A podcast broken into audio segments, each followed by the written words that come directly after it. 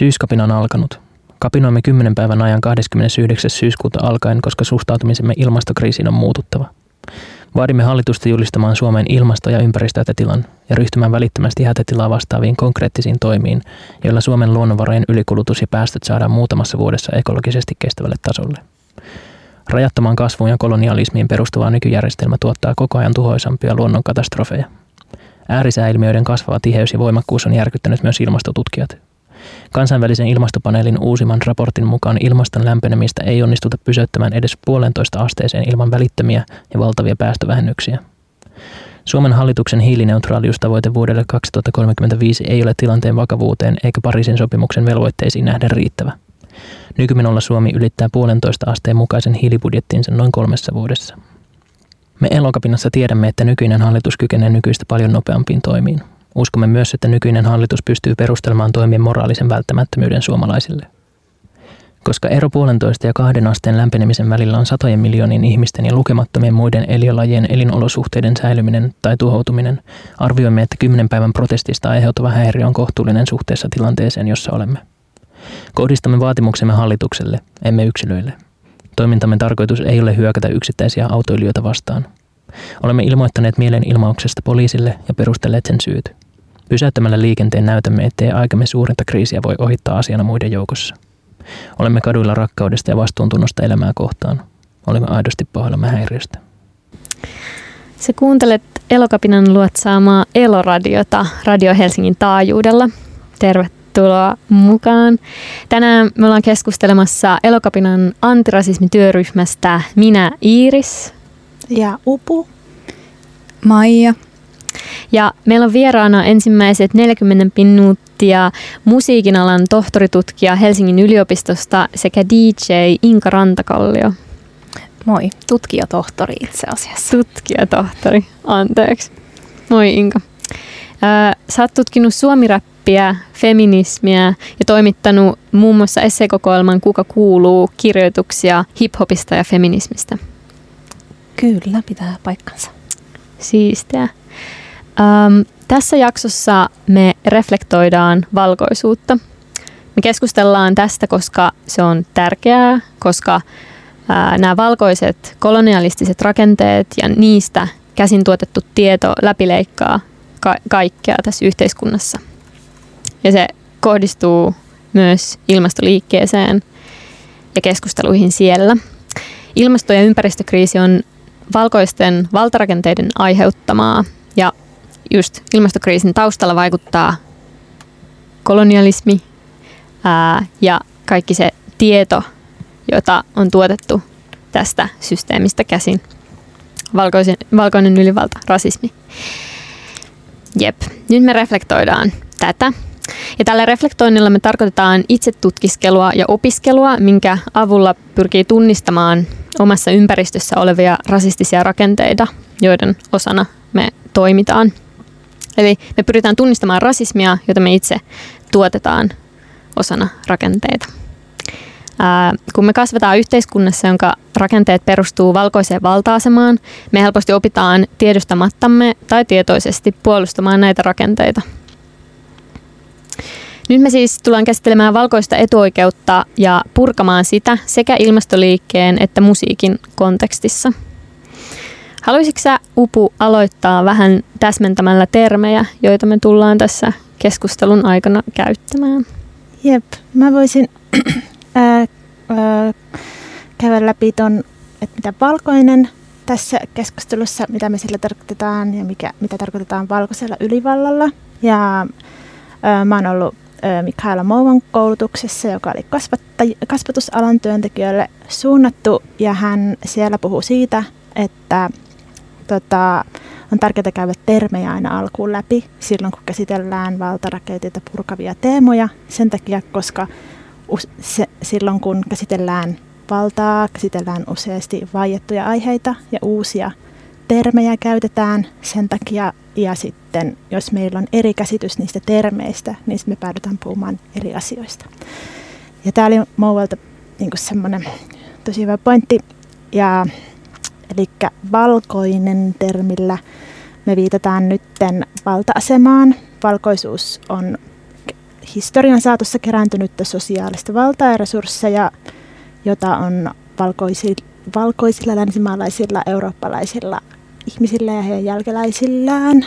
Ja sillä viitataan niin historiaan, politiikkaan ja sosiaaliseen, sosiaalisten valtarakenteiden tuomaan valtaan ja tavallaan kulttuurisiin hetkiin myös, jolloin niin kuin rasismin valtarakenteet on syntynyt. Eli se ei viittaa silleen tavallaan yksilöihin pelkästään, vaan niihin valtaan, mitä yksilöillä on.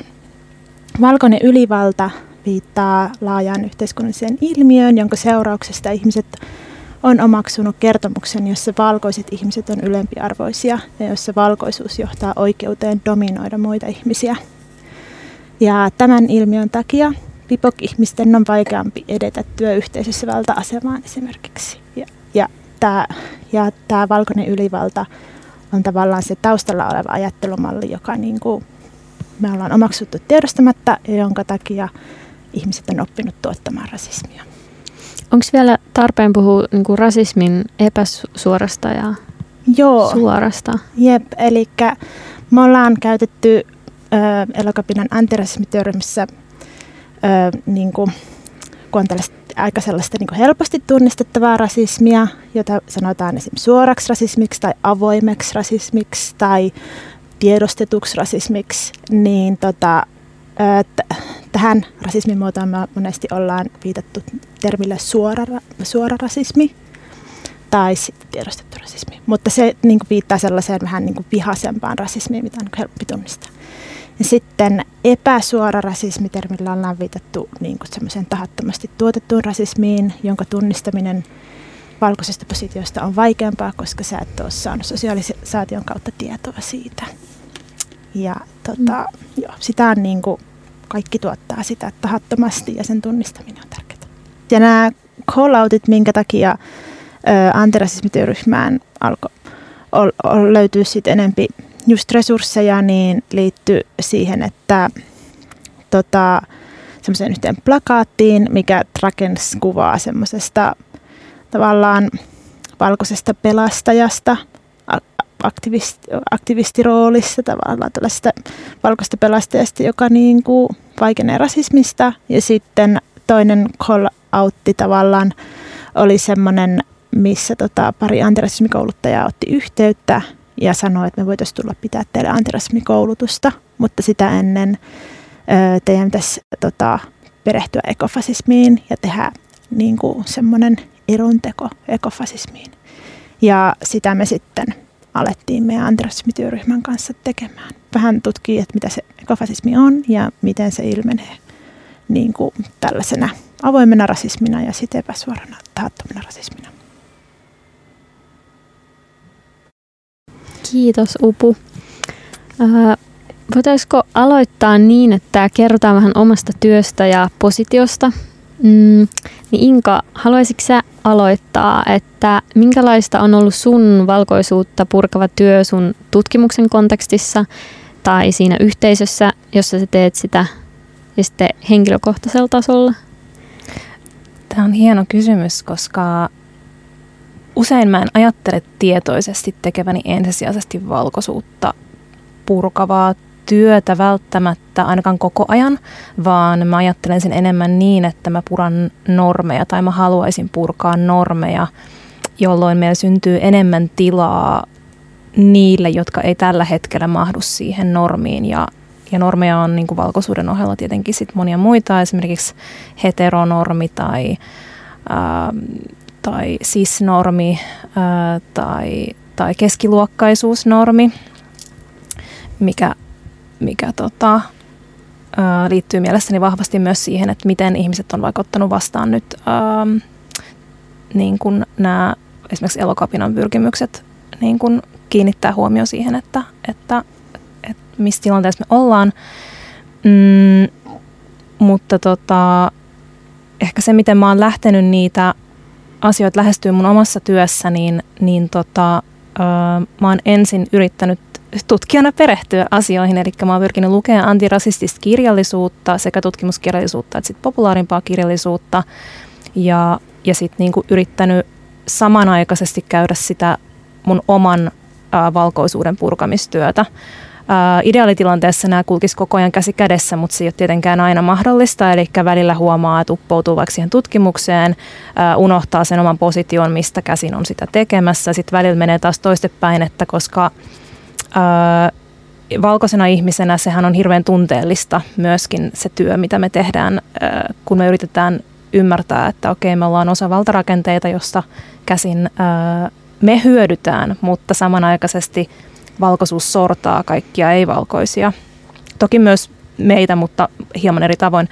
Mm, niin välillä se on sen verran mm, kuluttavaa, mä sanoisin, se ää, oma valkoisuuden pohtiminen, koska usein meillä valkoisilla on tapana myös kokea sit syyllisyyttä siitä, vaikka me ei olla valittu syntyä valkoisiksi, ää, niin, niin tota, totta kai me, niin kuin mä sanoin, että me, me hyödytään ja me myös usein ylläpidetään sitä rasismia ja sitä valkoisuuden normia.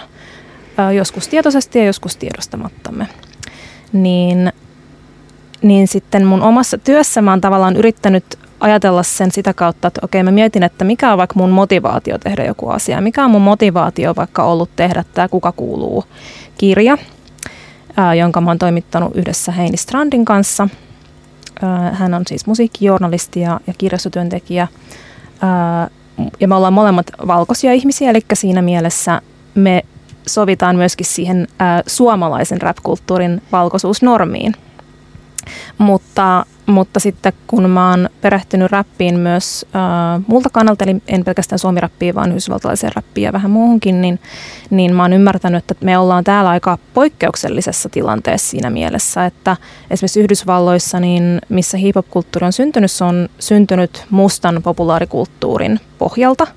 Ja siinä valtaosa artisteista, äh, etenkin tuolla niin kuin lista kärjessä, niin on mustia artisteja tai ruskeita artisteja, niin niin sitten, että tavallaan että se kulttuuri on tullut tänne Suomeen ja sitten täällä meillä onkin niin kuin valtaosa artisteista, varsinkin listakärjessä valkoisia miehiä, niin, mm, niin sitten mä oon alkanut pohtia tavallaan sitä, mitä se tarkoittaa sille hip-hop-kulttuurille, rap-kulttuurille ja se, että mä oon itse nähnyt ja käynyt keskustelua paljon äh, ihmisten kanssa, jotka ei ole valkoisia tai ei ole miehiä myöskään, mikä on se toinen normi, niin musta tuntuu, että nämä näkökulmat oli jäänyt pitkälti pois siitä keskustelusta aiemmin – mm, ja niistä normeista ei käyty mun mielestä riittävästi keskustelua, mitä mun mielestä olisi pitänyt käydä. Mm, kiitos.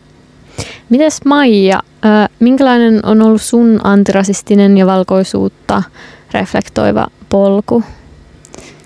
Äh, joo, tota, no varmaan elokapinassa tavallaan virallisesti on tullut mukaan tähän antirasismityöryhmään. Ja sitä kautta niin kuin antirasismityöhön ö, kesän aikana. Ja siihen mulla johti semmoinen aika, e, e, niin, semmoinen sillä tavalla henkilökohtainen kokemus, että Elokapina sai call outin, johon liittyi niin kuin mun pitelemä kyltti mielenosoituksessa tai että se kyltin sanoma oli niin kuin tavallaan sen call outin äm, kohde tai se rakenne, mitä se kyltti edusti. Me puhutaan siitä myöhemmin tässä ohjelmassa, mutta joo, että ehkä se oli semmoinen niin alkusysäys siihen, että tulin niin kuin mukaan elokapinassa tähän työryhmään ja sitten on sen, siinä työryhmässä ollaan siis yhdessä järjestetty esim. ekofasismista keskustelua ja, ja tota, tehty semmoista sisäistä, tai aloiteltu semmoista sisäistä reflektoivaa, valkoisuutta reflektoivaa työtä juurikin. Mutta sitten elokapinan lisäksi mä toimin musiikkialalla tai opiskelen musiikkia ja oon muusikko ja mun kenttä on kansanmusiikki ja sitten siellä mä oon niinku pohtinut paljon tämmöisiä kulttuurisen appropriaation kysymyksiä – koska iso osa siitä materiaalista, minkä kanssa mä työskentelen, on kerätty esimerkiksi Karjalan tai Inkerin alueilta. Ja sitten näihin niin kuin keräysprosesseihin ja näiden materia- materiaalien myöhempään käsittelyyn liittyy aika paljon semmoisia kolonialismin rakenteita ja erilaisia kansallismielisiä aatteita. Ja sitten omassa siinä työssä tavallaan tämä, tämä valkoisuuden reflektointi voi johtaa esim. semmoiseen, että, että pyrin niin kuin ymmärtää sitä yhteiskunnallista tilannetta, missä ne arkistoäänitteet on kerätty ja tietää mahdollisimman paljon siitä materiaalin ympäriltä, kuka sen on soittanut missä, millaisessa tilanteessa, millainen poliittinen tilanne on ollut ja kuka sen on kerännyt, millaisia ideologioita sille kerääjällä sattuu olemaan.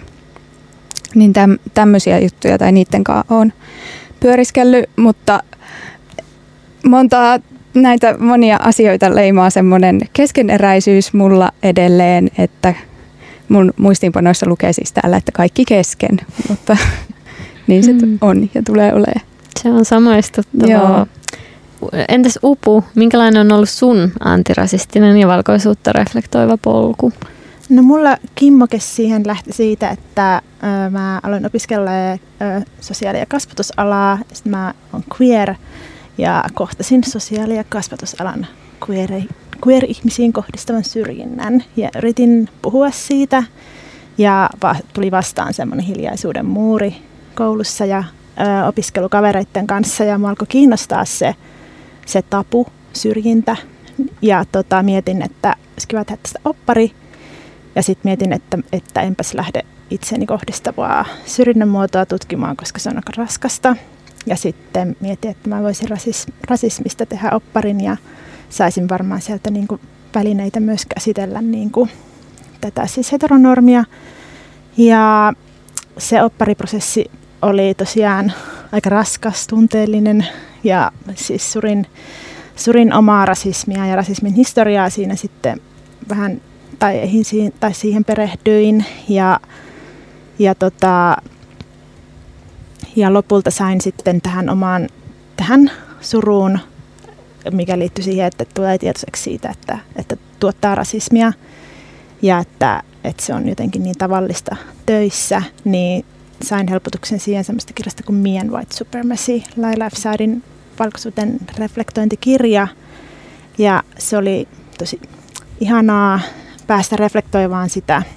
Ja mä oon sitten perustel, perustanut pari reflektointiryhmää varhaiskasvattajille, queer-ihmisille ja sitten elokapinassa. Että jotenkin se oli mulle suuri apu, niin sitten mietin, että mä voin tätä nyt alkaa tekemään. Saanko mä täydentää aiempaa vastausta? Niin tämän pohjalta että mullakin ehkä ennen sitä tavallaan valkoisuuden reflektointia oli tullut se, että mä olin naisena ää, suomirapskenessä ymmärtänyt, miten niin kun, ää, marginaalinen positio se on ja miten paljon sitä syrjintää on. Ja koska olen toiminut myös DJnä ja ää, radiojournalistina, niin siinä aloin yhtäkkiä vielä saada sen tyyppistä informaatiota, mikä ei näy vaikka meillä niin kuin mediassa, eli sellaisia elettyjä kokemuksia myöskin siitä, että miltä tuntuu olla ei-normin mukainen ja miten se hyvin konkreettisesti vaikuttaa sun kohteluun sun työssä. Jep. Mm. Eli tää on, tavallaan tämä on aika tyypillinen itse asiassa äh, valkoisen äh, feministinaisen polku äh, on se, että äh, ensin tajuaa sen oman syrjinnän ja sitten tajuaa sen rasismin vasta. Jep mikä kertoo tietenkin myös siitä, että kuinka paljon, äm, kuinka paljon enemmän meidän yhteiskunnassa kuitenkin, niin kuin, tai feminismissä varsinkin, ää, reflektoidaan kuitenkin sitä niin kuin sukupuoleen kohdistuvaa syrjintää kuin, ää, niin kuin sit rasismia, puhumattakaan niiden intersektiosta. Mm. Kyllä, joo. Kiitos tästä lisäyksestä. Öm, o- omalta kohdaltani mä voisin myös mm, sanoa, mulla on samanlainen kokemus just kuin Maijalla opiskelen tanssia teatterikorkeakoulussa ja siihen kyllä liittyy myös paljon niin kuin kulttuurista omimista.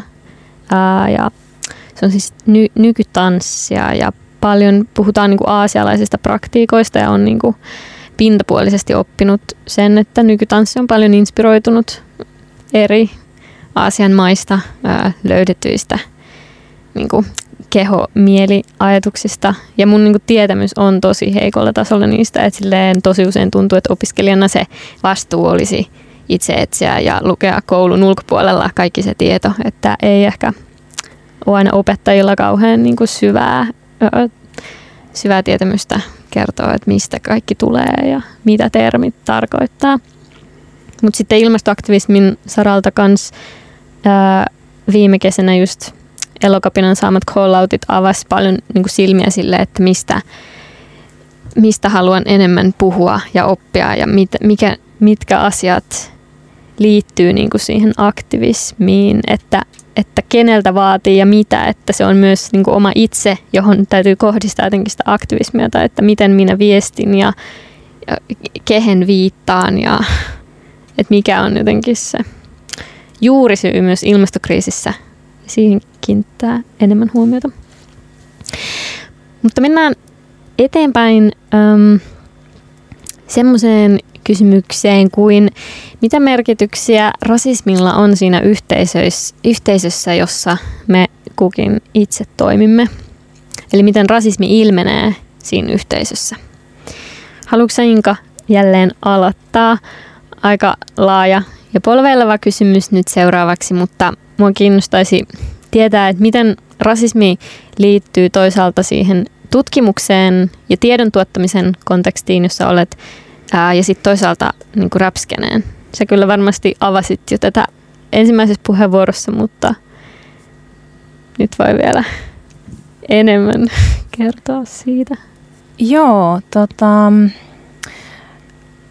no siis tiedon tuottamisen ja valkoisuuden yhteys mun mielestä missä tahansa ää, kontekstissa, niin, niin usein näkyy sellaisena, että valkoiset ihmiset, minä mukaan lukien, hyvin herkästi ää, koska me ollaan sisäistetty se valkoisen ylivallan ajattelutapa, eli se, että me tiedämme parhaiten, meillä on äh, keskeisimmät kokemukset, keskeisin asiantuntemus. Eli me voidaan puhua koska tahansa kaikkien puolesta ja se on äh, kaikille samaistuttavaa mukamas.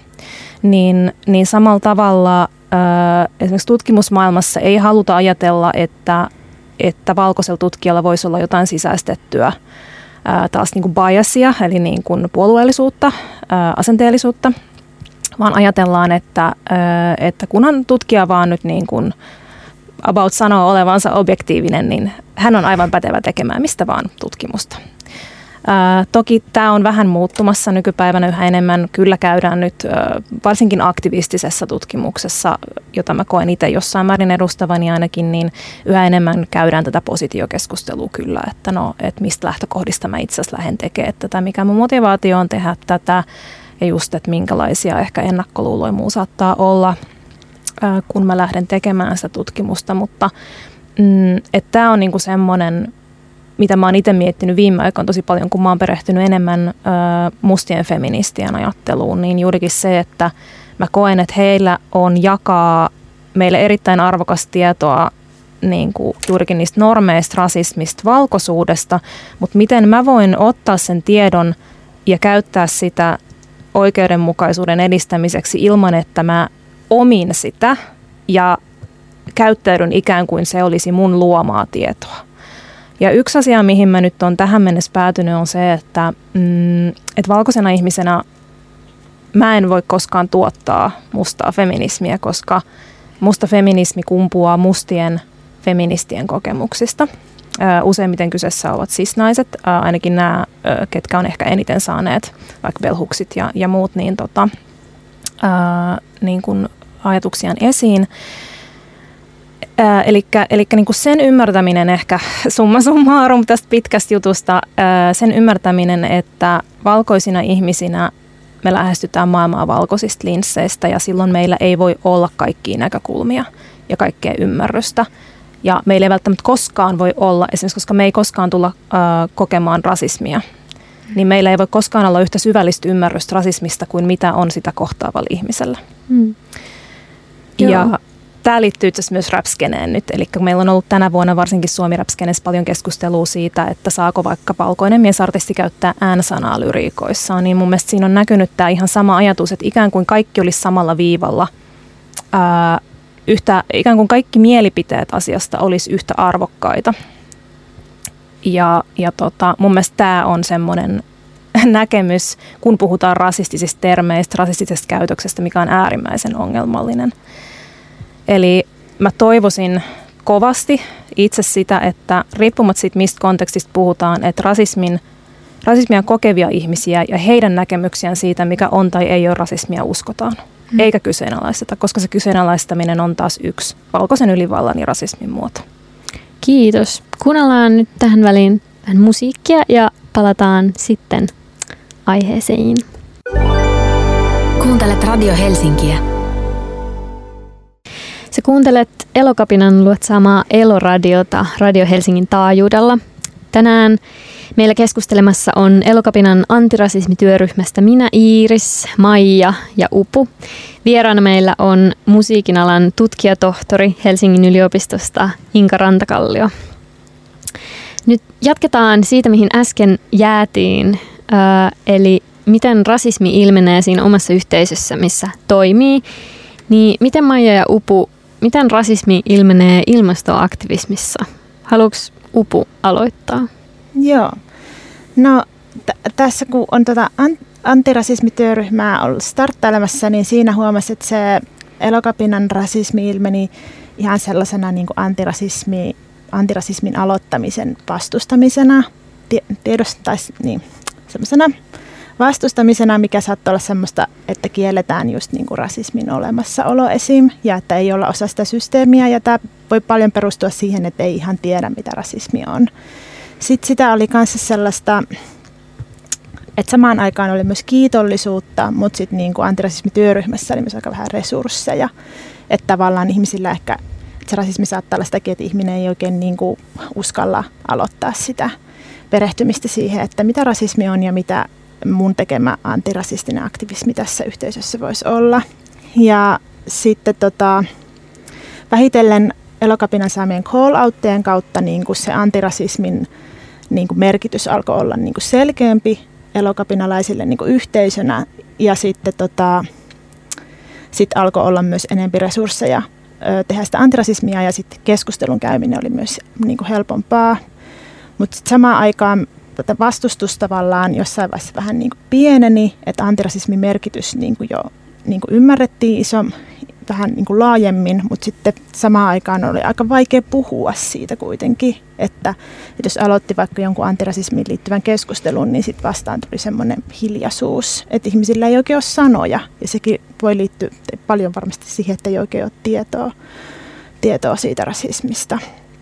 Ja tavallaan se lopputulos tai eko, ekokriisi on kuitenkin niin kuin, se on, se on rasismia ja, se niin kuin, sen sy, juurisyy on valkoinen ylivalta, että sitten niin kuin laajamittaisesti se sitten voi vaikeuttaa ihan sen valtarakenteen purkamista aktivismissakin, jos ei niin kuin ihan pysty niin kuin puhumaan siitä. Että saattaa puhua passiivissa ja saattaa puhua ekokriisistä vähän niin kuin sellaisena ilmiönä, joka täällä on vähän niin kuin joku myrskypilvi, jota kukaan ei pysty hallitsemaan. Että se on tällaisia muotoja se saa, se rasismi elokapinassa. Mm. Kiitos. Entäs mitäs Maija, mitä sä ajattelet, miten rasismi ilmenee ilmastoaktivismissa?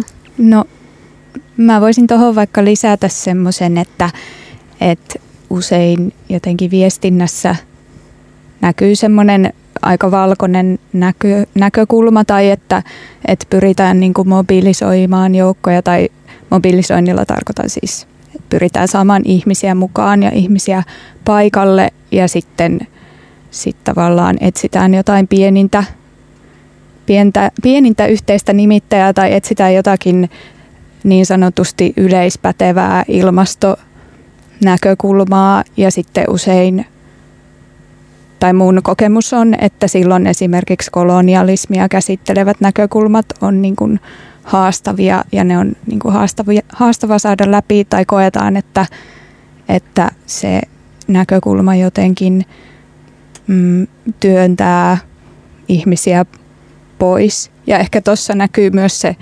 normi mistä Inkakin puhuit, että, että oletetaan, että se normi-ihminen on valkoinen ja että silloin jos otetaan mukaan kolonialismi tai rasismi näkökulmaan, niin silloin se valkoinen ihminen ei tule mukaan toimintaan.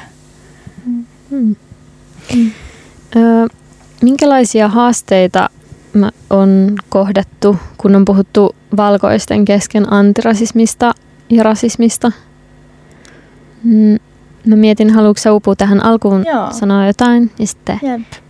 Joo, kun siis ää, rasismista keskusteleminen on valkoisten kesken aika vaikeaa, koska siihen liittyy se valka, valtarakenteen purkautuminen siinä keskustelussa. Ja sitten kun se valtarakenne purkautuu, niin ihmisillä on epämiellyttävä olo. Ja se Laila Saad kirjoittaa tästä aiheesta siinä Mien White Supremacy-kirjassa.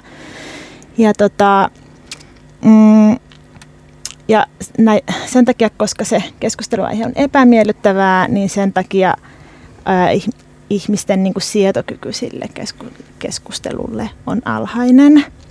Ja nämä liittyy myös siihen, että, että rasismin, rasismi on niin kuin trauma, ylisukupolvinen trauma ja sitten tavallaan se epämiellyttävyyden tunne on tavallaan sitä ylisukupolvista traumaa, joka semmoisena traumareaktioina tulemassa pinnalle.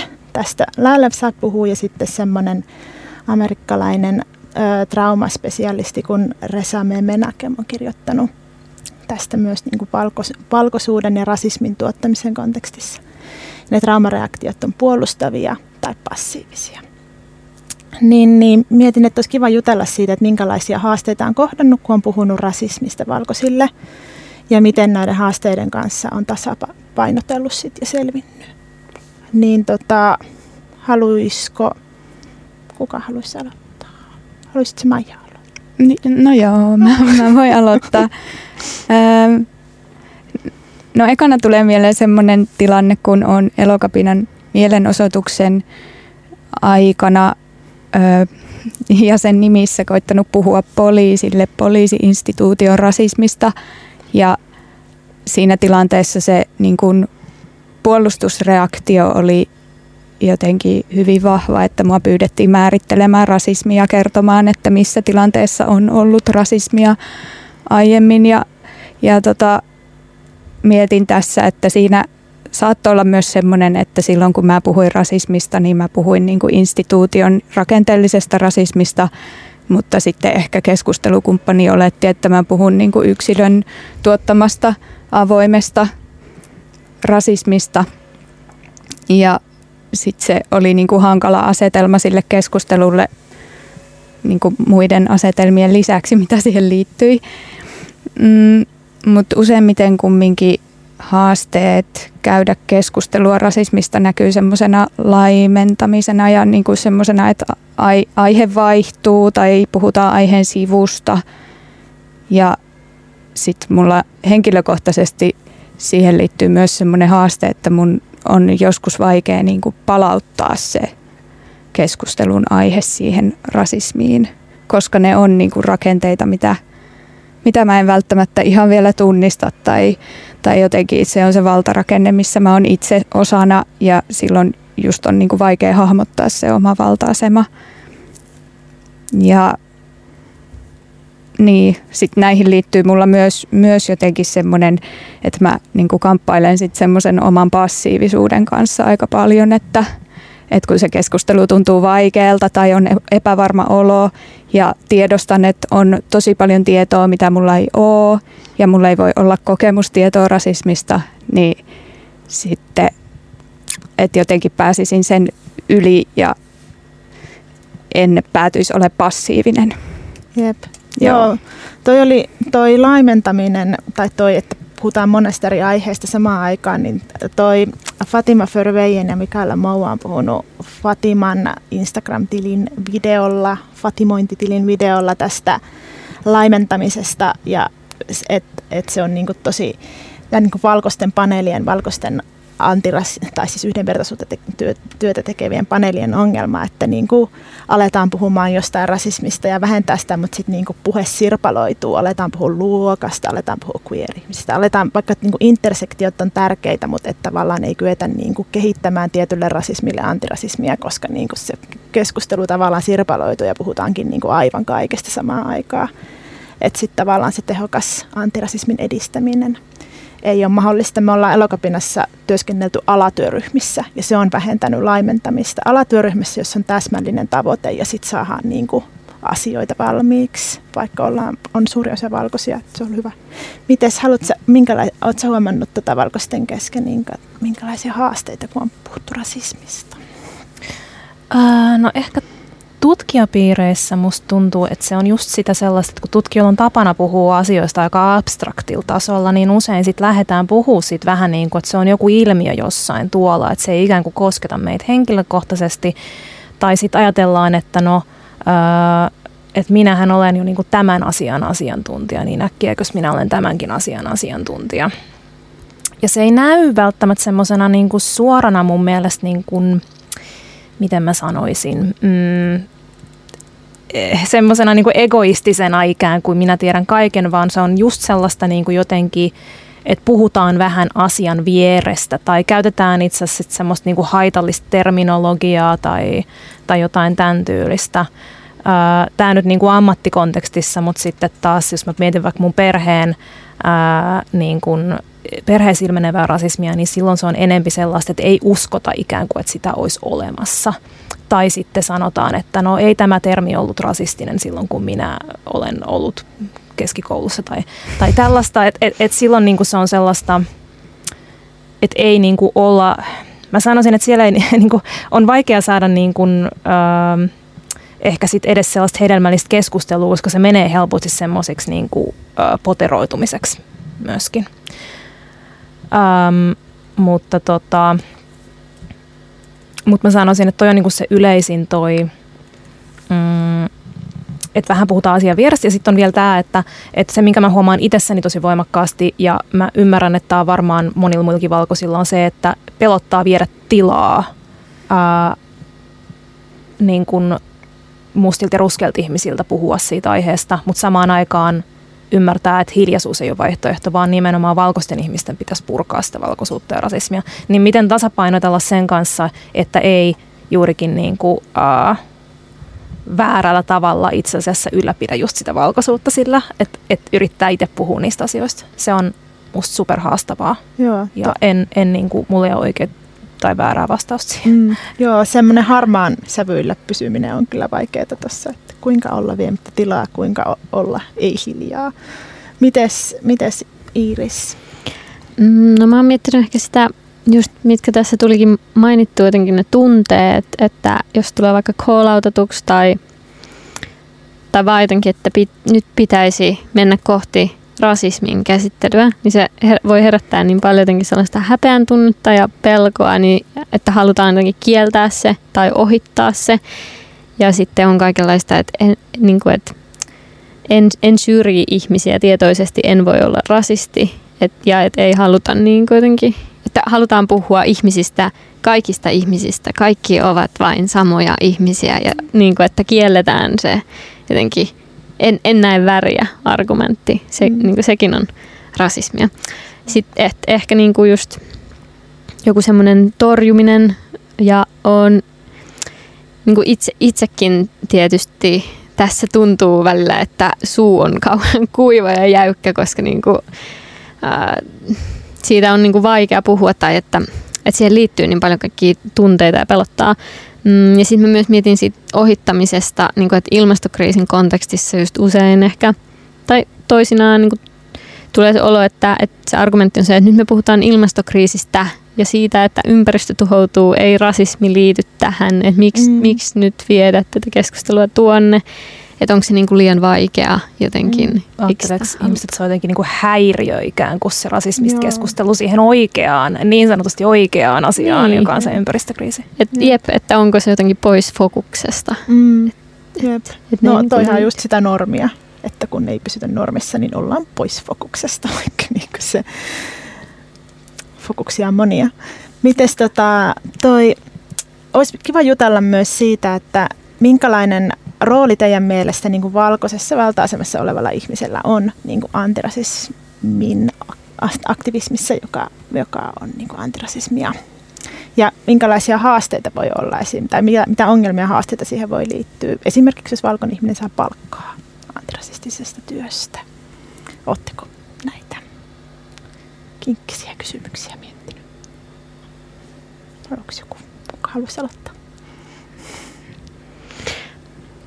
No ehkä, no mulle tulee nyt mieleen just se, mistä Inkakin puhuit, että mm, mä en, niin, mehän just emme voi koskaan olla rasismin asiantuntijoita, ää, Mä en osaa sanoa tuohon palkkaa asiaan jotenkin mm. mitään, mutta mulla on ehkä mielessä se, että, että kuitenkin se rasismin purkaminen ja valtarakeiden purkaminen, sen pitäisi työllistää niin kuin, siis ilman rahaa ehkä työ, työllistää sen työn pitäisi olla tehty niin kuin valkoisten ihmisten keskuudessa eikä niin kuin, tai jotenkin, että se reflektoiva työ, että se kuormittaisi niin kuin niitä valkoisia ihmisiä, koska se on ehkä se reitti niin kuin siitä ulos niiden ihmisten parissa, jotka sitä rasismia tuottaa. Niin ehkä, niin kuin, että valkoiset paneelit on tärkeitä sille oppimiselle ja että, että kuorma on niin kuin oikeassa paikassa. Mm. Joo, mä oon myös mm. miettinyt tota, tavallaan, että, että jotenkin, tai queer-ihmisenä pystyn samaistumaan siihen, että kun niin kuin mun töissä käynti esiin on vaikeaa, koska mua syrjitään töissä, niin, ja niin kuin työpaikan löytäminen on vaikeaa, niin sitten jotenkin, että jos haluaisin olla ö, siis heteronormin normista johtuvasta, johtuvaa syrjintää purkavana kouluttajana, niin minusta olisi kiva, että se olisi niin kuin tämä spotti olisi queer-ihmisille, koska se, se, työ, koska se perustyö, jota, jossa se syrjintä on, niin voi olla niin vaikeaa, että, että sitä, sitä ei niin kuin pysty tekemään tavallaan sen syrjinnän takia. Niin silleen tavallaan niin kuin toi, että et minusta niin kuin just se, että ulkopuoliset kouluttajat olisi niin kuin ainakin tosi suurimmaksi osaksi niin kuin siinä alisteisessa asemassa olevia ihmisiä. Ihan sen takia, että se tieto on heidän yhteisön, mutta myös se, että, että töissä käynti voi olla niin kuin syrjinnän rasismin takia vaikeaa sitten samaan aikaan tavallaan niin kuin valkoiset ihmiset, jotka on niin kuin valta-asemassa työyhteisöissä, niin musta olisi, niin kuin, että systeemitason muutoksen kannalta niin olisi hyvä, että valkoiset ihmiset alkaisivat niin muokkaa niitä rakenteita. Ja niin kuin, esim. meillä nyt alkaa elokapinassa se, että aletaan niin kuin purkaa sitä rakennetta silleen, että joka vuosi tietty summa menee aina kouluttajien palkkoihin. Että niin kuin tehdään semmoinen systeemi ja niin kuin ne valkoisuuden reflektointiryhmät ja muut, että niin kuin valkoisten homma olisi niin kuin tehdä ne systeemit kuntoon ja niin kuin purkaa se antirasismiin liittyvä vastustus, mitä niin kuin instituutioissa on sieltä niin kuin sisältä käsin, koska se on sisältä, sisäistä keskustelua paljolti, niin ulkopuolinen kouluttaja ei voi tulla käymään sitä sisäistä keskustelua. Ja se on mun mielestä se, mikä niin kuin, kun se sisäinen keskustelu uupuu, niin systeemimuutos ei ala. Niin se olisi kyllä. Saanko mä vaan lisätä tähän, että mä oon hyvin samaa mieltä ja mä ajattelen vaan sitä, mitä monet mustat feministit on sanonut, että me tarvitaan meitä kaikki siihen o, niin kuin sosiaalisen oikeudenmukaisuuden ja yhdenvertaisuuden toteuttamiseksi. Että ei voi olla vaan niin, että osa osallistuu ja osa ei, koska silloin me ei ikinä päästä siihen tavoitteeseen. Mutta just se, mitä mä ja äsken mainitsit tavallaan siitä, että kuka sitä tietoa tuottaa, kun kenellä on se tieto hallussa, niin, niin mun mielestä se, että me niin kuin tosiaan osoitetaan, että me uskotaan niitä asiantuntijoita, jotka on ne ihmiset, jotka kokee sitä syrjintää. Ää, ja silloin on tosiaan mun mielestä oikein myös maksaa siitä, että he kertoo siitä, mitä he oikeasti, mistä heillä on oikeasti eletty kokemus. Jep. Monika Katho puhuu hyvin Black Lives Matter-miekkarin siinä aloituspuheenvuorossa siitä, että, että, että Suomessa ei ole ongelma, se ei ole ongelma, että ei olisi rasismitietoa. Siis, että se on ongelma, että sitä on vähän, mutta, mutta tavallaan ongelma on se, että instituutiot ei olisi ottanut sitä käyttöönsä. Mm. Että, että niin tietoa on sama kuin eriyden kontekstissa, sama siis heteron kontekstissa. Tietoa on, mutta se ongelma on se, että sitä ei oteta käyttöön. Ja tavallaan se on se antirasismi ja se on se antisyrjivä työ, mitä instituutioissa pitäisi just tehdä. Tiedon käyttöönotto. Joo, mä oon vaan tosi samaa mieltä kuin te. Niin, mietin myös siis semmoista, että, että jos on joku tämmöinen antirasistinen kampanja ja sitten sinne palkataan vaan valkoisia ihmisiä, jotka ei ole vaikka reflektoinut valkoisuutta ja, ja sitten siellä joukossa ei ole pipok-ihmisiä tai ihmisiä, joille ei ole rasi- tai joilla on rasismista kokemusta, niin sitten se ehkä jää vähän pintapuoliseksi ja mm. on ehkä vähän sitten vaan semmoista signalointia helposti. Mm. Niin.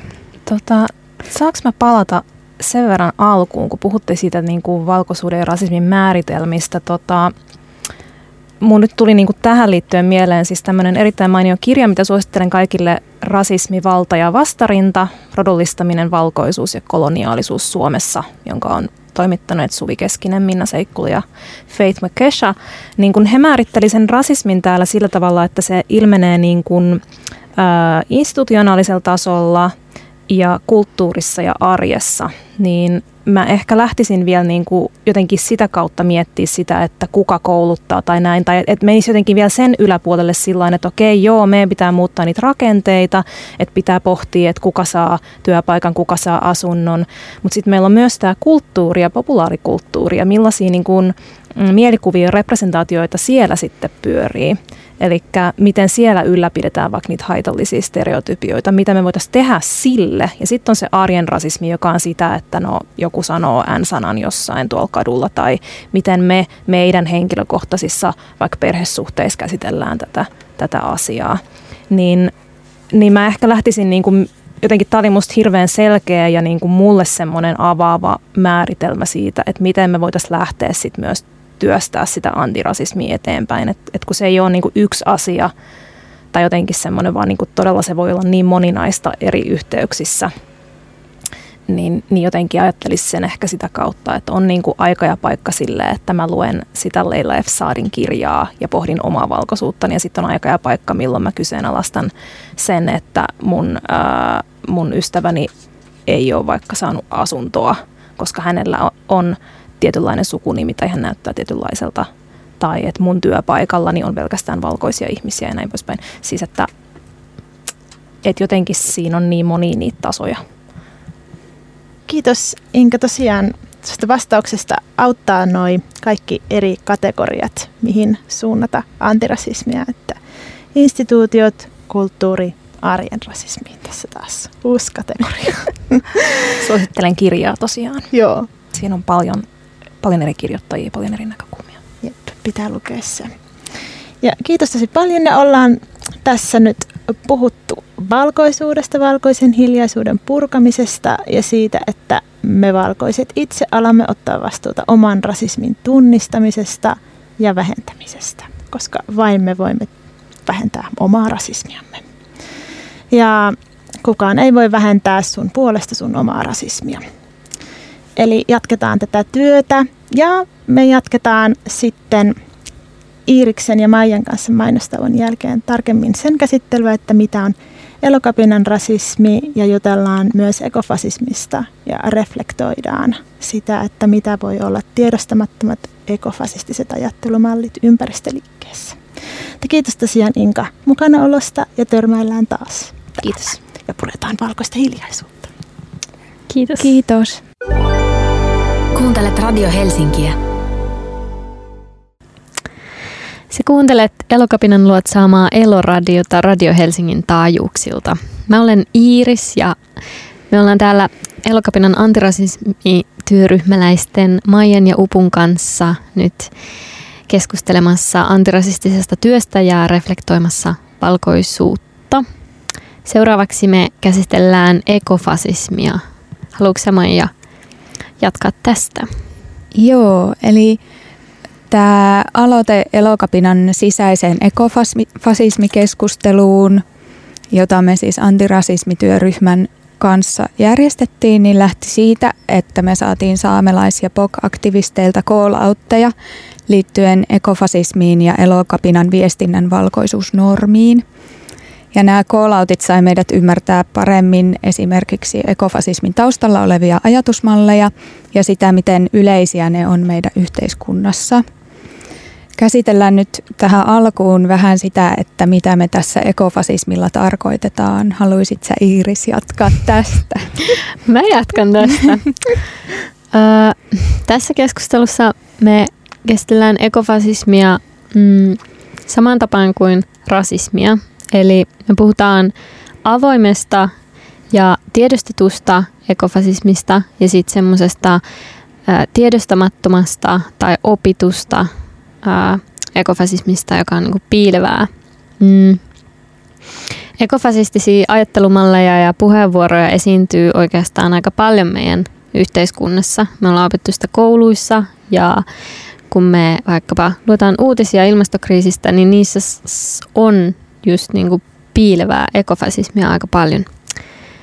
Mm, mä opin tässä, kun me valmisteltiin sitä sisäistä keskustelua e- elokapinalle ää, liittyen ekofasismiin, mä luin tällaista äärioikeisto Suomessa kirjaa, nyt en muista niitä kaikkia kirjoittajia asiantuntijoita siinä. Niitä oli kolme.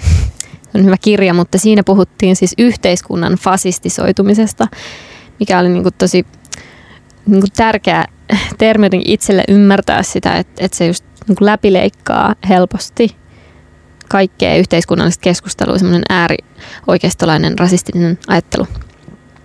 No joo, tästä termistä fasismi tulee helposti ainoastaan mieleen äh, pelkästään järjestäytyneet liikkeet, jotka ihannoi avoimesti väkivaltaa ja on äärioikealla, mutta ekofasismi ei ole välttämättä aina tällaista tosi helposti tunnistettavaa liikehdintää ja tiedostettua rasismia. Mm. Joo, se ekofasismi ehkä pähkinänkuoressaan, niin sitä voisi ajatella niin kuin rasismina ilmastoliikkeen ja ilmastokeskustelun kontekstissa ää, sellaista argumentointia, joka ei pura valkoista ylivaltaa eikä halua niin kuin, purkaa rasistisia ajatuksiaan. Esimerkiksi tosi ää, selkeä ekofasistinen ää, perustelu ilmastokriisille on vaikkapa tämmöinen niin väestöräjähdyksen ajatus tai se, että ihmisiä on liikaa maapallolla. Eikä puhuta siitä ylikulutuksesta ja ep- resurssien epätasa-arvoisesta jaosta. Mm. Joo, joo, ja toi, toi niin kuin väestön kasvun syyttäminen ilmastokriisistä on niin kuin yllättävän yleinen tämmöinen ekofasistinen myytti. Tai että mä oon esim. törmännyt siihen kyllä peruskoulussa joskus lapsena on opetettu niin. Ja sitten, no, no esim. nyt tämän niin kuin, koronapandemian aikana on niin kuin noussut mediaankin semmoisia ekofasistisia myyttejä sisältäviä ajatusmalleja esim. siitä, miten niin kuin ihmiskunta olikin virus ja jotenkin ihmisten määrän väheneminen saa maapallon resursseja palautumaan ja sitten näitä myyttejä on vähän niin kuin vahvistanut semmoiset niin kuin vaikka median kuvat vaikka siitä, miten delfiinit palaa Venetsian kanaleihin, kun ihmiset ovat lähteneet. Ja niin, tuossa näkyy tavallaan se semmoinen, miten ekofasismi tai että ihmisyyden syyttäminen ilmastokriisistä on niin kuin ekofasistinen ajatus pohjimmiltaan. Jep, koska se ei pureudu siihen, että ihmiset elää hyvin erilaisissa yhteiskunnissa ja hyvin erilaisia elämiä tällä maapallolla. Ei ole mitään no, normaalia tai jotain yhtä ihmistyyppiä. Tai jos niin ajatellaan, niin sitten se just on se niin kuin valkoinen ihminen ja se taas palaudutaan siihen valkoiseen normiin. Mm. Joo. Tätä käsitellään nyt vielä vähän tarkemmin niitä elokapinan koolautteja. Eli yksi näistä koolauteista käsitteli valkoisen ilmastoliikkeen ajatusta ihmisestä, joka voi toimillaan pelastaa maapallon. Ja mä haluaisin tietää ja miettiä tätä, että millaisia ongelmia tämä ajatus sisältää.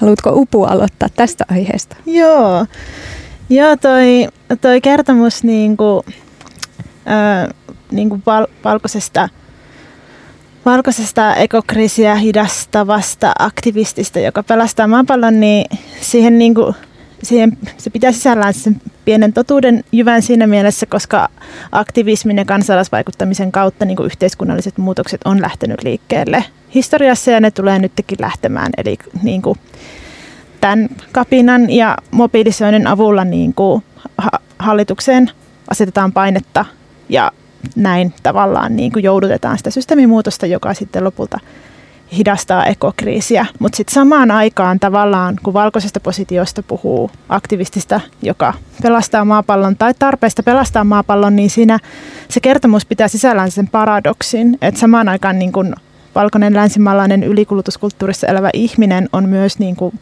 tämän elinympäristön tuhoaja ja sitten pelastaja. Että tavallaan se binääri se on paradoksaalinen siinä, tässä, tässä niin kuin lauseessa. Ja sitten niin, kolonialismin perustuvassa kulttuurissa elävät ihmiset on tuhoamassa ihmisten ja eläinten elinympäristöä ja on tuhonnut jo. Että tavallaan kun puhutaan pelastamisesta, niin myös niin kuin ohitetaan se kaikki tuho, mitä on jo tapahtunut. Ja, ja se on niin kuin se tavallaan, kun se ohitetaan, se kaikki tuho, mitä nyt on jo tapahtunut ja tapahtuu tällä hetkellä, niin sitten tavallaan ää, rakennetaan myös kuvaa semmoisesta niin valkoisesta aktivistista, jonka elinympäristö ei vielä ole tuhoutunut tavallaan kuulijalle. Ja, ja useasti sitten, kun puhutaan niin kuin siitä, että pitää pelastaa, valkoisena länsimaalaisena ihmisenä tietenkin siitä positiosta vaikenemalla, kun kyse on rasismista, mutta puhutaan siitä, että täytyy pelastaa, niin monesti siihen liittyy se, että samaan aikaan myös vaietaan niin kuin rasismista ja kolonialismista. Että tavallaan, että jos niin se vaikeneminen niin kuin osa sitä kuviota tuossa kohtaa. Ja tällainen ajatus siitä, että ihminen pelastaa maapallon, niin siihen tässä calloutissa, mikä, minkä elokapina sai, niin siihen, siinä niin kuvattiin myös sitä, että tavallaan sillä siinä myös ihminen nostetaan niin kuin, maapallon yläpuolelle valta-asemassa, aivan kun ihminen voisi pelastaa maapallon vähän niin kuin tällaista ylemmästä valtapositiosta, mutta sekään ei ole mahdollista, että vaikka, niin kuin, vaikka nyt tämä meidän ylikulutuskulttuuri niin kuin tuhoaiskin elinympäristön ja niin kuin, vaikka me ei saataiskaan tätä junaa pysäytettyä niin kuin sillä nopeudella, mikä niin kuin nyt olisi tarpeen, niin joka tapauksessa maapallo tulee niin kuin selviämään, että maapallo mm. ihmisellä ei ole valtaa tuhota maapalloa mm. periaatteessa.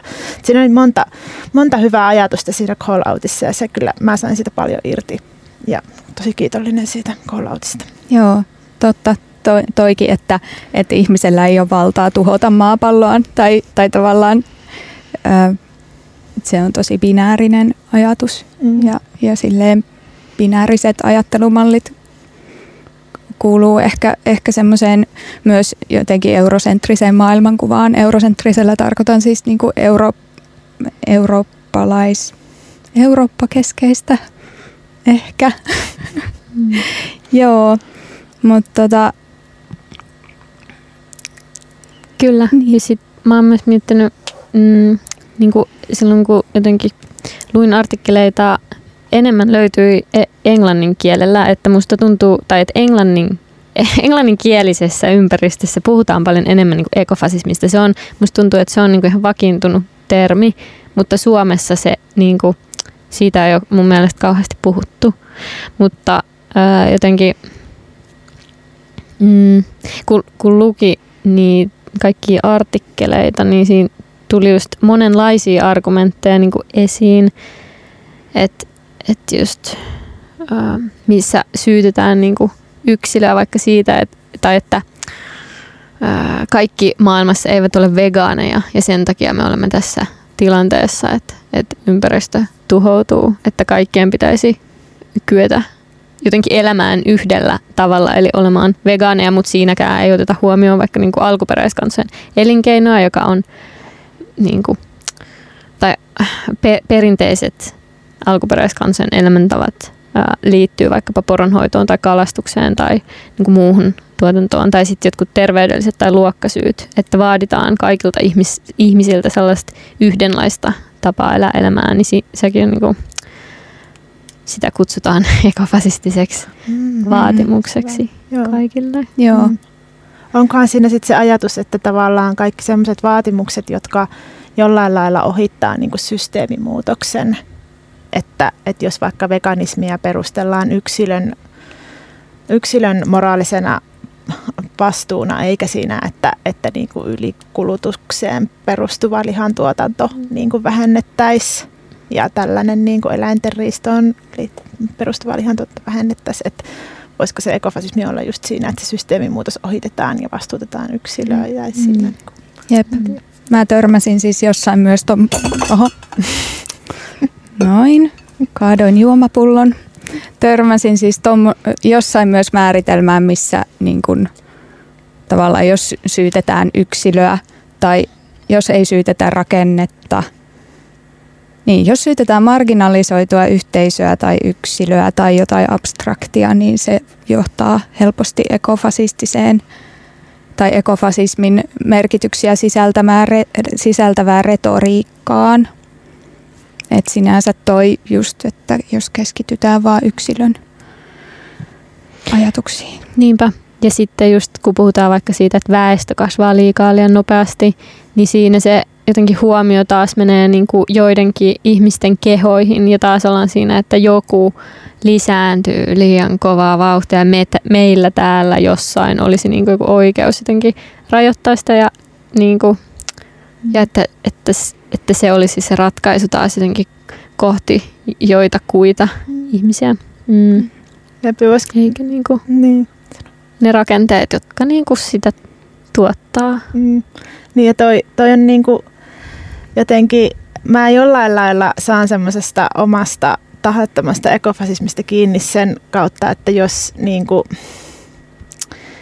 että koska rakenteet ja valtarakenteet ja valkoinen ylivalta on niin vaikeasti tunnistettavissa, tai se on niin kuin kabineteissa, se on jossain, mistä ei lue uutis, uutisissa otsikoita, ja se on niin kuin jossain niin kaukana, että sitten tavallaan tai ei kaukana, mutta jotenkin se on normi pakenee määritelmiä ja tavallaan se valkoinen ylivalta ja ekokriisi ja kiihdyttävä toiminta myös niin kuin pakenee määritelmiä. Niin et kun niitä määritelmiä ei ole, niin sitten tavallaan siinä kaikissa, kaikista ekokriisiahdistuneimmassa hetkessä, niin sitten tavallaan katse kääntyy jotenkin ihmiseen, johonkin tällaiseen minkä ymmärrän, minä olen ihminen, minä ylikulutan, minua on liikaa jotenkin ja sitten, sitten ei niin kuin yhtään näe sitä koko palettia, että on ihmisiä, jotka eivät ylikuluta liikaa mm. ja niin kuin meidän kanssa pitää niin kuin siirtyä siihen elämään. Totta. Nyt äh, siirrytäänkö seuraavan call-outin käsittelemiseen, koska se, se tota, kohdistui just tämmöiseen valkoisuusnormiin. Eli saatiin Elokapinan kanssa call out viestinnän valkoisuusnormista ja siinä kiinnitettiin huomiota siihen, että miten elokapinan viestinnällä päädytään rakentaa kuvaa liikkeestä, joka on kiinnostunut vain valkoisten suomalaisten tulevaisuudesta ja asemasta, eikä esimerkiksi siitä, mitä tapahtuu kansoille, joita Suomi kolonisoi. Ja mä haluaisin kysyä teiltä, että mikä teidän mielestä johtaa tällaiseen viestinnän valkoisuuteen? No, mun mielestä ainakin antirasismin puute. Hmm. Ja ei me, e, Elokapinalla ei tainnut tollon vielä olla, tuosta se lähti se antirasismityöryhmä. Niin kuin antirasismin puute liikkeissä, jotka on valkoisia, joissa on paljon valkoisessa valta-asemassa olevia ihmisiä. Koska niin kuin se oman valta-aseman tiedostaminen on vaan niin kuin, se ei tapahdu ilman antirasismia. Niin toi tuli jotenkin mieleen. Mä mietin jotenkin sitä, että ää, viestinnän valkoisuuteen voi johtaa siis se, että, että halutaan jotenkin just puhutella niin kuin sitä valtaväestöä ja sitten niin kuin halutaan hakea sitä hätää mahdollisimman läheltä, niin sitten se tulee se, että meidän ympäristö nyt tuhoutuu ja meidän tulevaisuus on tulessa ja ilmiliekit jotenkin, niin kuin, että, että nyt on, sinun on aika toimia nyt, koska sinun tulevaisuutesi. Ja sehän on niin kuin myös totta, mutta tavallaan, että, että me, me ei niin nähdä just, mitä ehkä Upu tuossa aikaisemmin sanoi, me ei niin nähdä, se on piilotettu meiltä se kaikki kärsimys, mitä tapahtuu niin kuin vaikka Suomen ulkopuolella tai Euroopan ulkopuolella. Mm. Niin sitten sit just se tiedon puute. Meidän niin kuin valtamediat ei myöskään tarjoile sitä, koska ne hyötyy siitä valkoisesta valta-astelmasta, niin sitten vaikkapa, että nyt kuluneena kesänä käsiteltiin tosi paljon niin kuin Euroopassa tapahtuvia kaikkia kata- ympäristökatastrofeja. Ja sitten että jotenkin tartutaan siihen, mikä niin kuin on lähellä. Mm. Mm. Joo, totta. No millä tavoin tämä valkoisuusviestinnässä ilmenee? Tässä tulikin jo joitain esimerkkejä. Mm. Mut. No ainakin semmoisena, että, että tota, puhutaan meistä ja sitten, tai meillä se on niin kuin elokapinassa ilmennyt sellaisena, että puhutaan niin kuin meistä, me halutaan jotain ja sitten tavallaan se viesti, viesti niin kuin perustuu selkeästi, niin kuin, tai se, että tavallaan se kirjoittaja on val, valkoinen ja, ja sitten kirjoittaa siitä omasta kokemuksesta niin kuin nimeten sen meiksi, jotka niin kuin sitten onkin, joilla viittaakin sitten kaikkiin, mutta et sit se ei ole yhtään samaistuttava. Mm. Ja sitten nämä huomaan, niin kuin, että antirasismiohjeissa, kun mä kirjoitin tota, elokapinallisia antirasismiohjeita, niin mä niin kuin puhuin, mä kirjoitin niitä ja sitten puhuin oman rasismin tunnistamisesta ilman, että mä niin kuin positioin sitä henkilöä millään lailla siinä tekstissä. Että sitten tavallaan se teksti oli niin kuin semmoinen tosi hähmäinen ja kömpelö. Niin kuin kuvasi jotenkin silleen, että aivan kuin kaikki tuottaisi rasismia. Se oli niin kuin tosi, tosi niin kuin silleen ei toimiva antirasismiohje. Niin. Joo. Tolleen. Kiinnostavaa. Ja sitten ehkä se täällä koira raaputtelee nyt mattoa, jossa kuuluu, niin se on koira. Ehkä valkoisuus ilmenee viestinnässä myös siten, ja se on, niin kuin, halutaan mobilisoida ihmisiä ja tavallaan kutsua kaikki mukaan sinne kadulle ja niin kuin, kapinoimaan ja se niin kuin, näin, mutta siinä, että se su- suoraan kansalaistottelemattomuuteen osallistuminen ei ole kaikille yhtä saavutettavaa ja yhtä turvallista, niin sitten just sitä ollaan mietitty, että miten siinä viestinnässä huomioidaan se, että, että kenelle tämä kutsu oikeastaan on ja niin kuin, mm. että mikä se oletus on siitä mm. vastaanottajasta mm.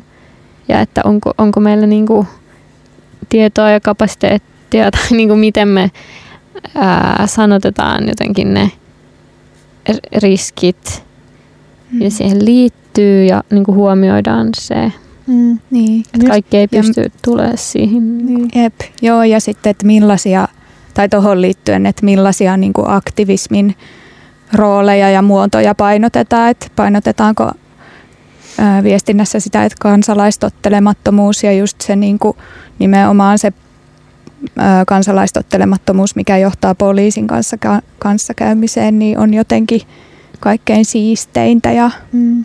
kuuleinta. Jep. Ja sitten toi, että miten sitä todellisuutta kuvataan siinä niin kuin kutsussa, mitä, mikä niin kuin aktiopaikalla sitten on. Et aktiopaikalla on monesti tai miekkaripaikalla ollut aika paljon sille äärioikeiston vastamielenosoittajia, siellä on ollut rasismin taakkaa, siellä on ollut niin kuin, se, se on turvaton paikka, että kuinka niin kuin todenmukaisesti niissä viesteissä niin kuin kuvataan sitä aktiopaikkaa ja, se, niin kuin, ja sit, sitä rasismin kuormaa, mikä, mikä siellä niin kuin, ja häirinnän myös, niin kuin mikä siellä aktiopaikalla sitten on, varsinkin tuossa korona-aikaa, just kun ei ollut toimistoa ja meidän toimisto oli siellä tel, teltassa siellä, niin kuin, siellä kansalaistorilla, kun se oli, mm-hmm. vai? Joo, niin, niin se Ai, se, senaatin, eikö senaatin joo, torilla, joo, mm. niin tavallaan mm. niin kuin se, se ehkä vähän niin kuin yllätti niin kuin monet elokapinassakin, kuinka, niin kuin, kuinka paljon siellä, häirit, äh, siellä oli sit häirintää, että ei, ei niin kuin sitä ehkä osattu odota, odottaa oikein. Joo, mä haluaisin jatkaa näistä aiheista vielä kohta, mutta kuunnellaanko ensin musiikkia? Joo, kuunnellaan. You are among friends. Radio Helsinki. Joo, jatketaan vielä ekofasismista ja puhutaan tähän vähän Pentti Linkolasta alkuun. Joo, puhutaan Pentti Linkolasta ehkä monelle ää, ympäristöajattelijalle tai, tai luonnonsuojelijalle ää, Pentti Linkola on tuttu hahmo, koska mm, hän on siis nostettu tosi ikoniseen ja tämmöiseen näkyvään rooliin niin kuin luonnonsuojelutyössä ja ilmastokriisin hidastamis, hidastamistyössä ja ilmastokriisiin liittyvässä keskustelussa Suomessa. Mm. Mullakin on siis Pentti Linkolan kirja yhä mun kirjahyllyssä ja ajattelen, että sen ei pitäisi enää olla siellä. Mä ostin sen kirjan ennen kuin mä edes tiesin, mitä ekofasismi on silloin aikanaan ja niin kuin siis Pentti Linkolahan on nyt kuollut, mutta hän, hän sai kyllä tosi paljon niin kuin ajatuksiaan esimerkiksi Helsingin Sanomiin. Mm. Ja tavallaan se liittyy siihen valkoiseen etuoikeuteen, että, että me voidaan jättää niin kuin osa asioista niin kuin sanomatta ja huomiotta ja ottaa vaan tavallaan se, mitä me halutaan niin kuin siitä. Pentti Linkola on siis avoimesti, ää, avoimesti kannattanut diktatuuria, ää, natsi-Saksaa. Hän ajatteli, että, että, että covid-pandemia muun muassa on niin ihan oikea tapa niin kuin maapallolle jotenkin näyttää, että, että ihmis, ihmisiä pitää vähentää täältä, että, että on liikaa ja perusti ajattelunsa just tähän niin kuin väestön kasvuun argumenttiin, että kaikki ilmasto, ilmasto- ja ympäristötuho johtuu siitä, että ihmisiä on liikaa. Mm, Mutta sitten me ollaan niin kuin valtamediassa Suomessa haluttu ö, nostaa tätä Pentti Linkolan niin kuin muuta luonnonsuojelutyötä, eikä kohdat, niin kuin, o, ei olla voitu kollektiivisesti niin kuin kohdata sitä, että hän on ollut avoin rasisti ja a, niin kuin avoin ekofasisti, tiedostanut ekofasisminsa. Mm. Ja mulla on tässä edessä tämmöinen niin Helsingin Sanomien artikkelin ä, otsikko ja ingressi vuodelta 2017, jossa lukee, että ä, Pentti Linkola, kaksoispiste, rajat pitäisi sulkea ja kehitysapu lakkauttaa. Luontoa suojelevalta Pentti Linkolalta sallitaan sellaisten mielipiteiden esittäminen, joita tuskin siedettäisiin keneltäkään muulta. Hän kommentoi maailman nykytilaa HSL yhtä kärjekkäästi kuin on tehnyt jo vuosikymmenien ajan. Sitten tässä on kuva hänestä ja sitten hän tituleerataan niin kuin ympäristöfilosofi, kalastaja Pentti Linkolan elämäkerta julkaistiin keskiviikkona Helsingissä. Et niin kuin a- avoimesti natsi-Saksaa ihannoivasta jostakin luonnonsuojelijasta kirjoitetaan elämäkerta, tehdään ehkä niin kuin koko sivun aukeama juttu meidän maan suurimpaan sanomalehteen ää, ja, ja niin kuin todella normalisoitua ihannointia, mutta sitten ja, ja annetaan kaikki tämä tila. Ja sitten surraan yhdessä sitä, kun hän niin kuin, ää, menehtyy. Niin tässä on niin kuin musta jotain todella silleen ää, to, todella kyseenalaisia asioita, että mit, miten voi miten voi jättää niin kuin, avoimen rasismin jotenkin käsittelemättä. Mm. Sit, joo, että hän, hän on Suomessa ollut tosi avoin näkyvä ekofasisti, mutta tästä niin kuin en ole kuitenkaan kauhean usein törmännyt siihen ekofasismin käsittelyyn niin kuin Pentti Linkolan yhteydessä. Jep. Haluttu puhua linnuista Mm. Suomen luonnosta Mm. Ja romantisoitu sitä, että Pentti Linkola asuu yksin maalla ja kalastaa ja Totta. niinku, että kaikkien tulisi elää kuin Pentti Linkola. Niinku, että Mm. onko tämä jotenkin se? Mm.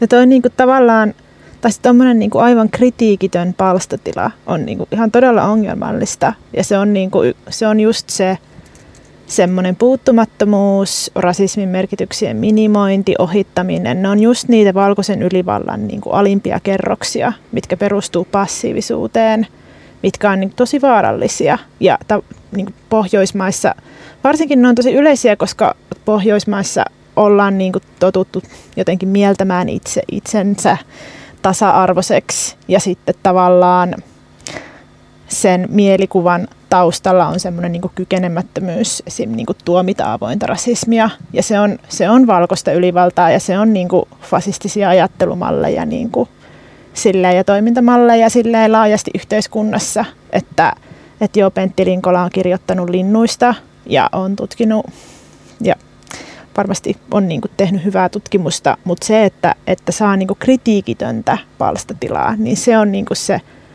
se niin kuin juurisyy ja se ongelma, koska, koska tavallaan ihmisiltä menee sit ohi se rasismi, kun niin kuin ei jotenkin opi puhumaan siitä Mm. silleen, julkisen keskustelun puuttumisen takia. Joo, mä, mä muistan siis, että, tai siis itse Pentti Linkola ja hänen ajattelu ei ollut mulle kovin tuttua silloin, kun, kun tota, hän kuoli. Mutta sitten sit just niin kun luin lehdistä ja näin jossain mediassa aika tommosia ylistäviä juttuja ja kritiikittömiä juttuja justiinsa, niin sit se, se kuva hänestä oli tosi erilainen kuin sitten kun niin kuin, niin kuin luki hänen ajattelustaan enemmän. Mm. Että just tuommoinen helposti tapahtuu tuommoisia vaarallisia asioita. Jep. Ja se, että, että niinku tuommoinen ekofasismi tavallaan silleen sen merkitys minimoidaan sille ajattelemalla, että no, että Linkola oli tämmöinen vähän höpsö vanha mies. Tällaistakin on tullut mulla vastaan ja mä tunnistan, että mä itsekin olen ajatellut silleen, niin se on, se on tosi vaarallista, että jos niinku tällaista avoimesta rasismista tehdään semmoinen niinku, no vähän hassu juttu, niinku, että jos nyt Pipok positiosta niinku ohittaa rasismin ajatellen, että olipas hassu juttu, niin se on vallankäyttöä. Mutta kun se tämä tapahtuu valkoisesta positiosta, missä, missä niin kuin ei ole rasismin kohteena, niin se on, se on tosi vaarallista, että silloin kun valkoiselle avoin rasismi on hassua niin kuin julkisesti, niin se, se on vaarallista. Se, on, se niin kuin antaa tilaa sille fasisoitumiselle. Joo. Mm.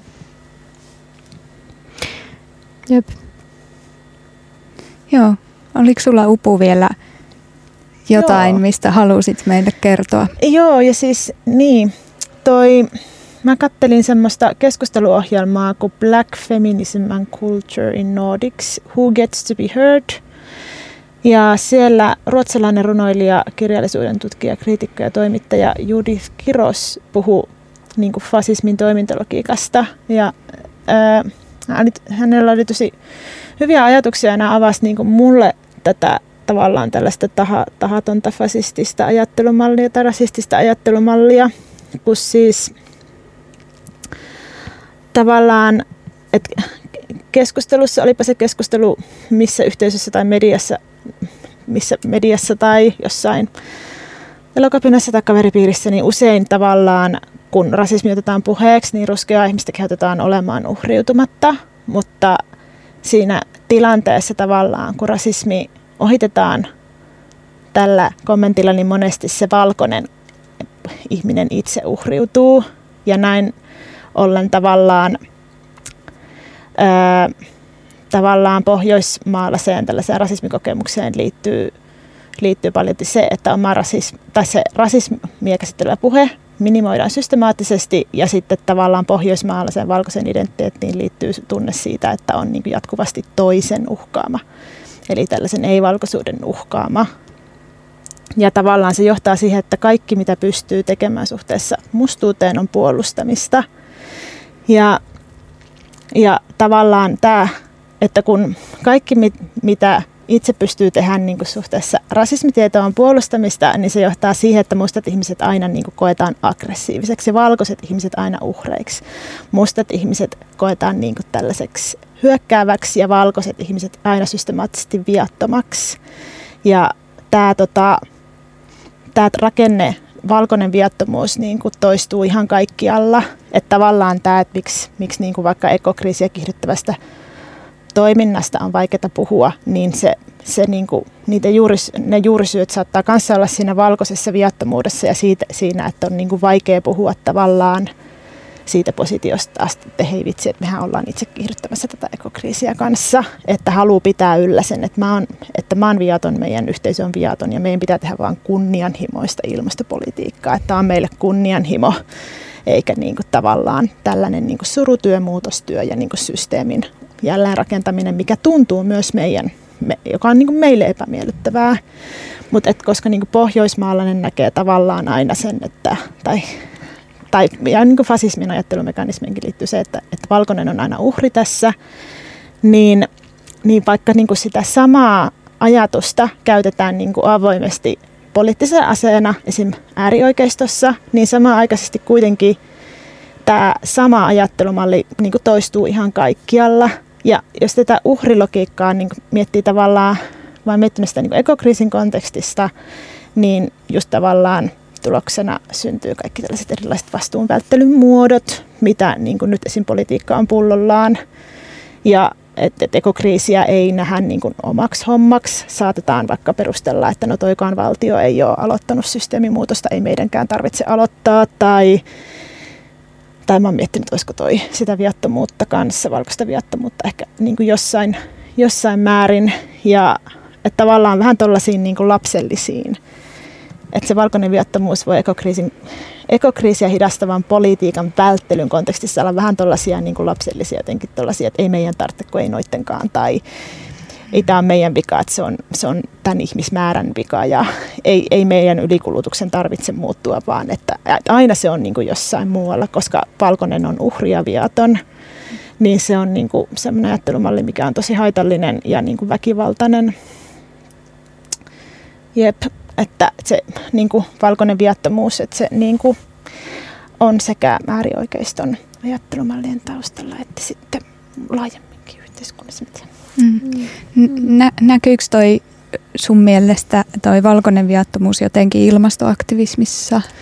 No siinä mielessä joo, koska kyllä niin kuin siitä valtarakenteesta ja se, siitä niin kuin toiminnasta, mikä kiihdyttää ekokriisiä, niin si, sitä kohti on niin kuin aika, mä huomaan se itsessänikin, että sitä, on, niin, sitä kohti on aika vaikea mennä jollain lailla.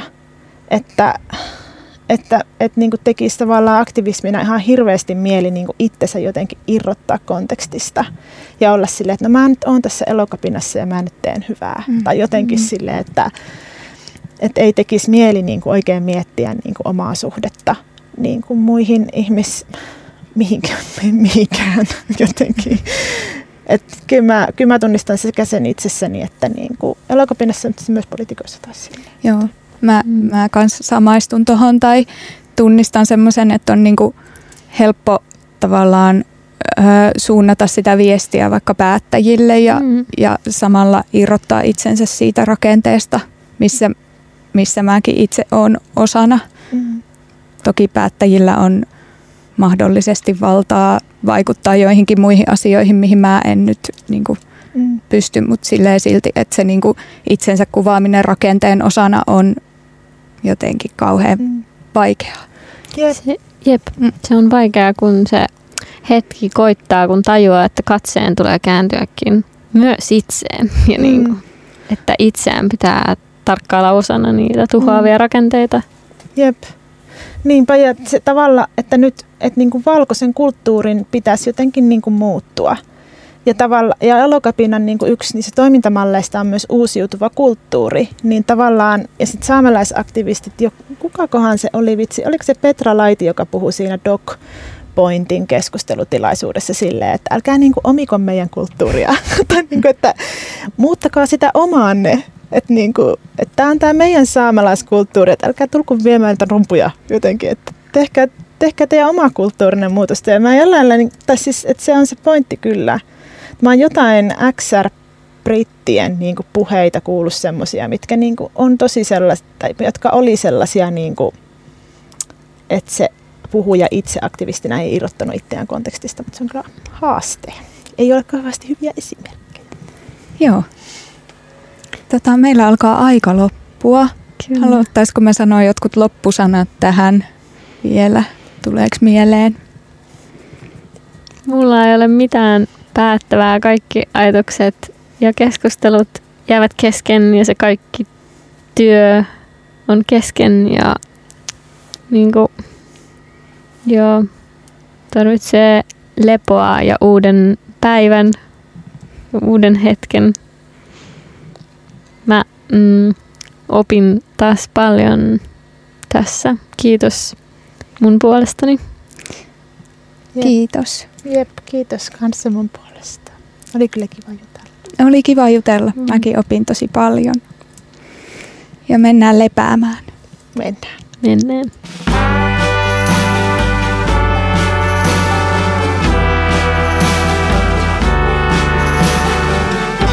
Radio Helsinki. Sinun radiosi.